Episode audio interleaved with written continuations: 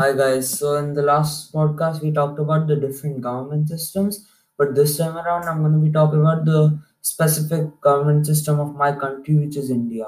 So India has chosen to adopt the democratic uh, government system. This was adopted in uh, Aug- August 15th, 1947, after the British uh, had taken over for several years. Uh, India declared itself as sovereign, democratic, and a republic state with the adoption of the constitution on Jan 26, 1950. So, uh, how this works, the system works is the final decision making power rests with those uh, who are elected by the people. It must be fair and a free election to all the citizens.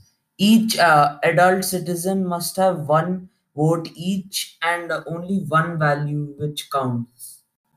It has rules which are set by both the citizens and the officials.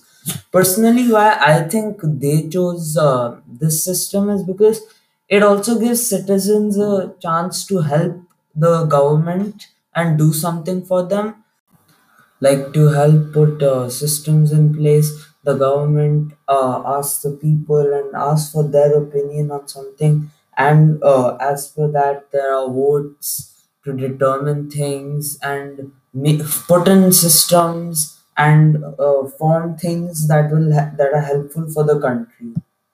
So that's pretty much it for the government system of india. See you next week. Thank you so much for tuning in. See you later